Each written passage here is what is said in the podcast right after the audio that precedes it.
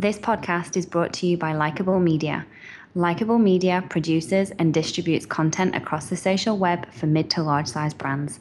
Visit them at likeable.com. All the social ladies, all the social ladies, all the social ladies, all the social ladies, all the social ladies, all the social ladies, all the social ladies. Now put your phones up. Welcome to All the Social Ladies with CEO of Likeable Media, Carrie Kerpen.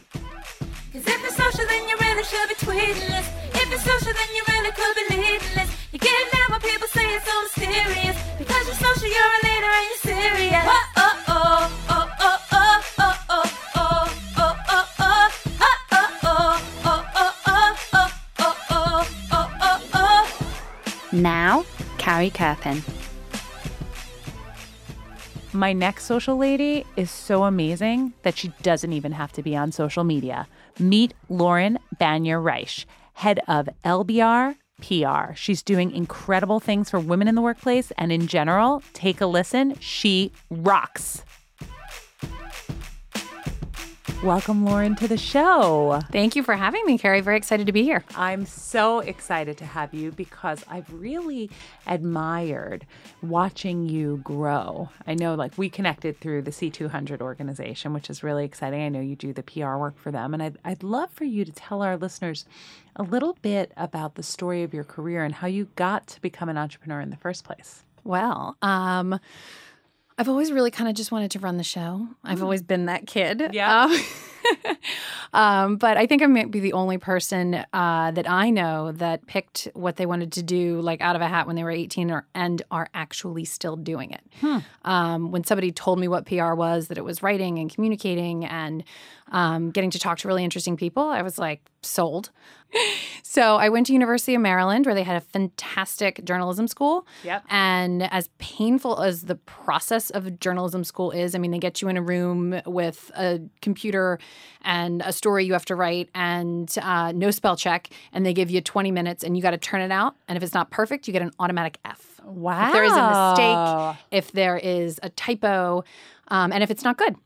So uh, painful, but really good training in terms of writing, um, in terms of stress management, uh, in terms of all that stuff. And then um, I got out of school and kind of said New York or bust and started in book publicity. And what was really cool about book publicity when I was working in it was that it was very different. It was when you could be a best selling author and like that was it. Yeah. And now, it was your whole career. Exactly. Right. Um, and now, really, it's it's changed to being, you know, the book is a feather in your cap, or Yep. it's a- an extended business card now. Yep. And unless you use it for more, it can fall really flat. Yeah, I think there are very few people, especially in the business writing space, that, that say, oh, I'm an author and that's it. like you're just not just an author anymore because there's so much more that you have to do to survive and be successful in today's day and age. And I think if you're smart about it, um, I kind of use the peeling the onion metaphor, right? Mm-hmm. Like you can take each nugget of wisdom or, or or advice or insights because I think the real key thing to always have for people is like a piece of takeaway. Yep. Like what's something that I learned from listening to you today? Mhm. Um, and so for me, I really got into that. Like I loved being able to peel the onion for my authors, and I also got to work with a whole bunch of folks in a whole bunch of different industries, and it was a lot of fun. And I loved working with smart people, and that's when I kind of first figured out like, ooh, like this is really cool. Um, so after that, I moved on to a boutique PR agency that did, again, generalist stuff, but a lot of um, luxury things. And the best part about that, of course, was that I got to um, essentially, after about the first year, run the agency, but still get a paycheck, which is a tricky thing to be able to do. So you had all of the excitement of entrepreneurship, but with the security of it not being necessarily your Exactly. own risk. Wow. And so when you came into the agency, were you hired to do that or did you grow into a space where you did that? So I was one of three directors at the time. Great. Um, and then they kind of started falling off. And it was me and one gal that that worked there for a long time in tandem. Um, and I learned a tremendous amount from her because she was a few years more senior than I was. Um, and we had a great working relationship. And, you know, again, coming back to that, like always kind of wanting to be in charge, it was Yeah. really fun to have that ability to, and it's not just the, it's not the power kick of it. It was just the being able to affect change piece of it.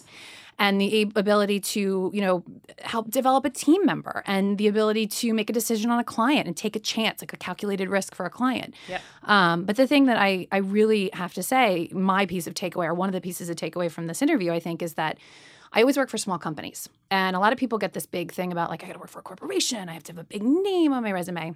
And they think that's really important. And I think I thought that was really important, kind of in the back of my head, but my experiences were only really with small companies.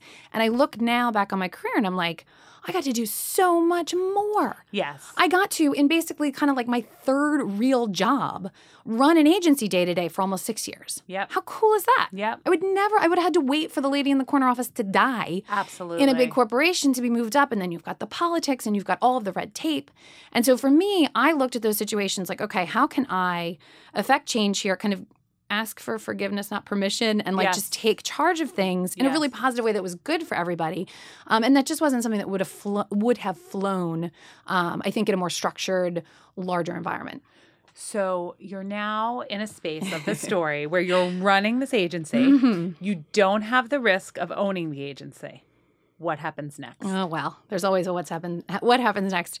Um, I was doing such a great job running this women's agency, and you know, she we we kind of had it so she was almost like we'd wheel her out and she'd say hello to the clients, and they would eat out of her hand, and it was wonderful. Yes. and they would wheel her back in. yes. Um, and and I say that with love.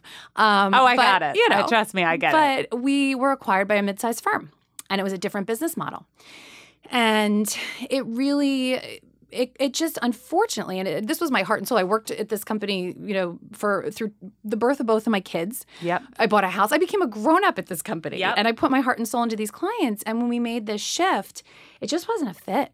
It just wasn't a fit for unfortunately our clients. It wasn't a fit for our employees. Um, and ultimately it wasn't a fit for me.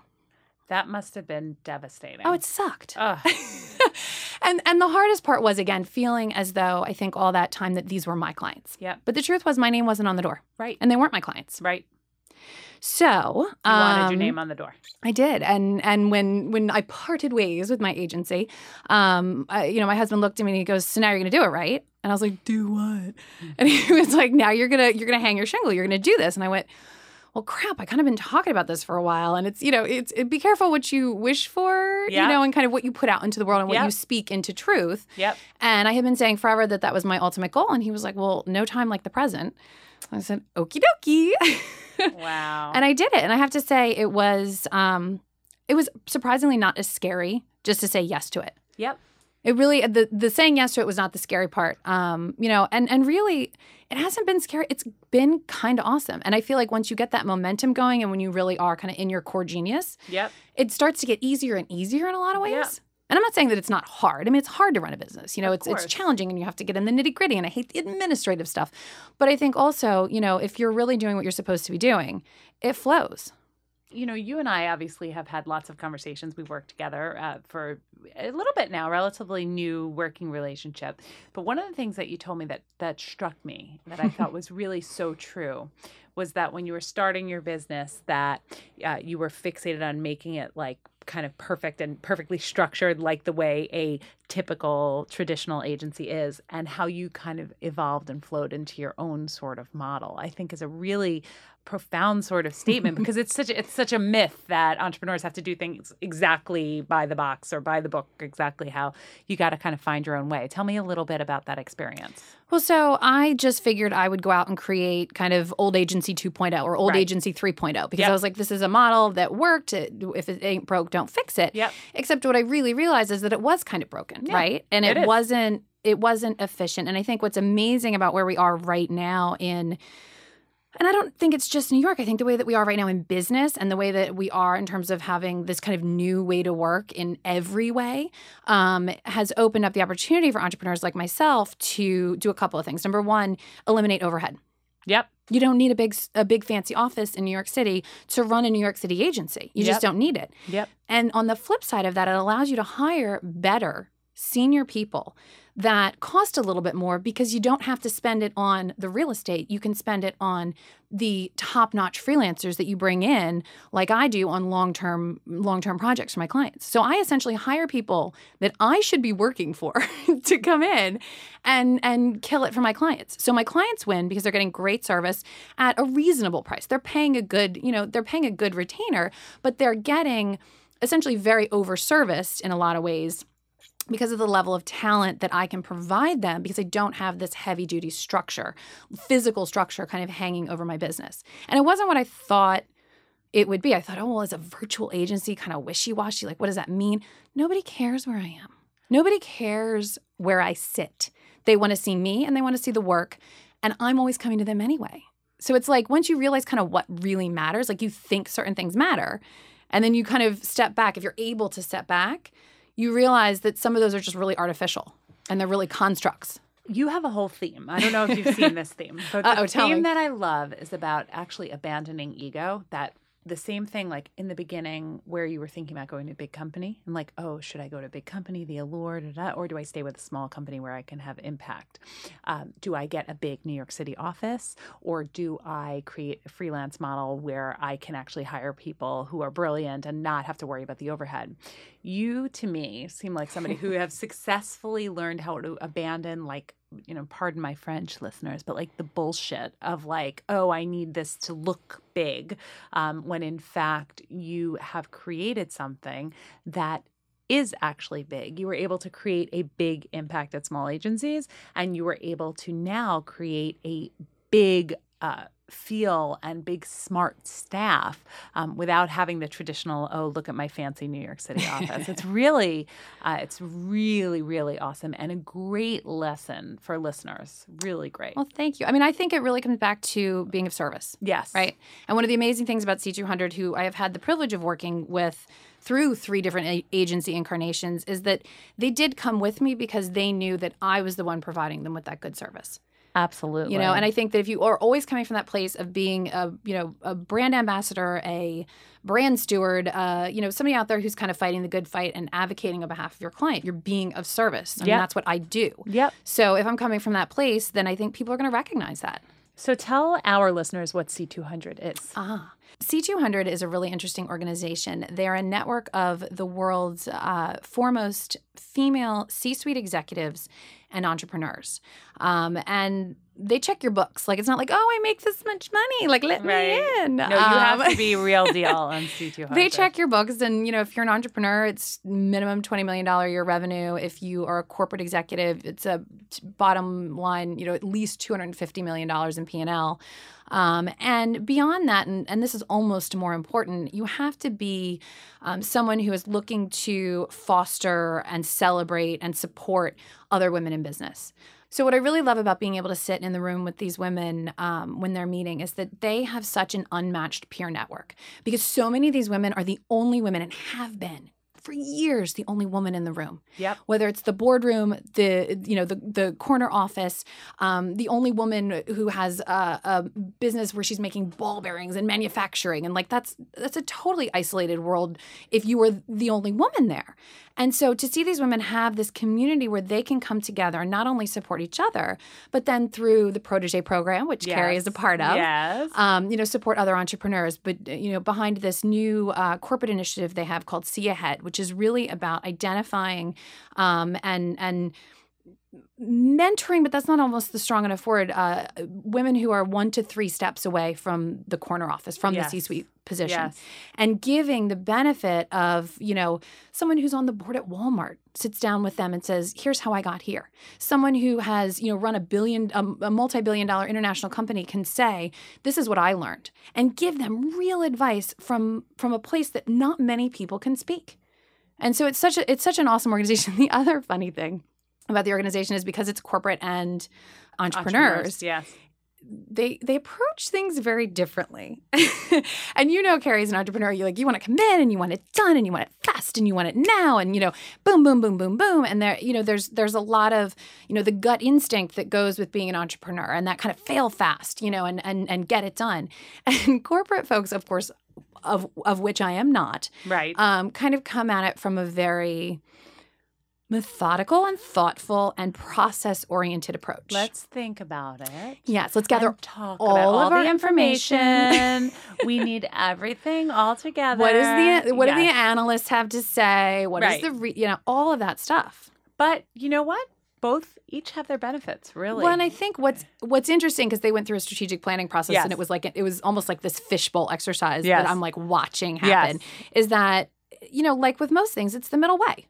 yes. It's the middle. I feel like I'm a, I'm like a budding Buddhist. I'm like there's the Right. middle way. Yes, You know. we must find the middle road. But but they really do kind of net out as I see these women work together in lots of different situations with with finding that middle way that incorporates kind of the best of both worlds. yes. And so it's just it's such a it's such a cool thing to be able to witness and learn from. I mean, isn't that the whole point? Like aren't we just kind of here to like continue to grow and stuff like that? So if you can, you know, absorb those lessons, I think, you know, that's that's what's going to get you ahead.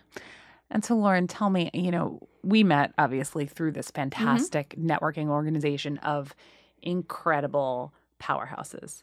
Tell me about the power of networking in your own life. So I I mean it's everything. It's everything. Like even and I started building a network later I think than most. Um, I wasn't that kid in college that like got it right away. Yep. Like I got out, I got my job, I put my head down. I was like, I'm gonna do this. And then things change and you're like, oh crap. Like, what am I gonna do now? Who do I call? What do I do? And I think, you know, being a PR person, I've been very lucky because I have the skill set of being able to do the cold call Yes. and it doesn't trip me up. And I'm Yes. like, let's talk. You know, Yep. hi, I'm Lauren. This is what I do. What you know, what can I do for you? What can you do for me? Like, let's have a chat. And that comes very naturally to me. And so what happened is, as I was kind of figuring out what I wanted to be when I grew up after the book publicity gig, um, Um, was I started talking to people who did corporate communications because I had that thing where I wanted to maybe Big try company, out- maybe, right? yes. Let me try it out. Um, and I ended up building myself a fantastic network of corporate people that I never wanted to work for.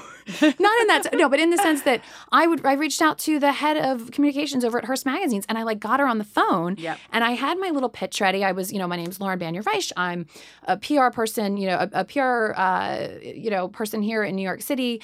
Um, I'm looking to possibly transition to a corporate communications role, um, and I'd really love to meet with you and pick your brain and learn about any insights or advice you might have for me. Boom, that was my pitch. She said, "I'm so sorry, you know, I can't talk to you. I'm very, very busy. But here's what I'm going to do." I'm going to put you in, tar- in touch with my right hand person, and she's fantastic. You got to call her, talk to Jessica. And so Jessica and I became friends and have stayed in touch over the years. And she's gone on to do amazing, big time corporate stuff. And I still get so much insight and and can make so many connections and get so many answers just from my relationship with her. But what's funny about it is I built that network for one thing and then realized that it had so many other applications. What's funny because today, when we were sitting in an interview series, somebody said to us, "Network before you need to." Exactly. And I think that's exact. That speaks exactly to it because it's it, you know so much of networking today that's done wrong is about immediacy, right? It's like, mm-hmm. okay, what can you do for me right now? And but you got to plant the it- seeds that's first. it, and you have to build the relationship. And to me, that's and you have to be authentic. And I think that's that's the number one thing. And my husband for a long time was very much like, "Well, I'm not going to network. It feels fake." And da, da, da. and I said, "Well, it doesn't have to be fake because if you're networking and you're just being you, right. And I think as you get older, and I think for me at least, being an entrepreneur, and knowing I'm not speaking necessarily on behalf of anybody but myself, Yes, it becomes really easy. absolutely. Because I'm not here to sell you anything. I'm here to be me and to talk to you about what I do, and hopefully to give you a little bit of information that can again be of service, be helpful that you can take away. Exactly. I love it, Lauren. What's next for you? What are you excited about that's coming up? I'm going to take over the world next. That's it. Done. I don't doubt it, my dear. I do not doubt it. Next stop, uh, top of the world. So Top we'll the see. world. I think it's it's an exciting time, and I think there's a lot of opportunities out there, and and so you know, let's check back. Watch out for Lauren. Where can they follow you or connect with you? Sure. So um, probably the best place to find information about me is lbrpr.com.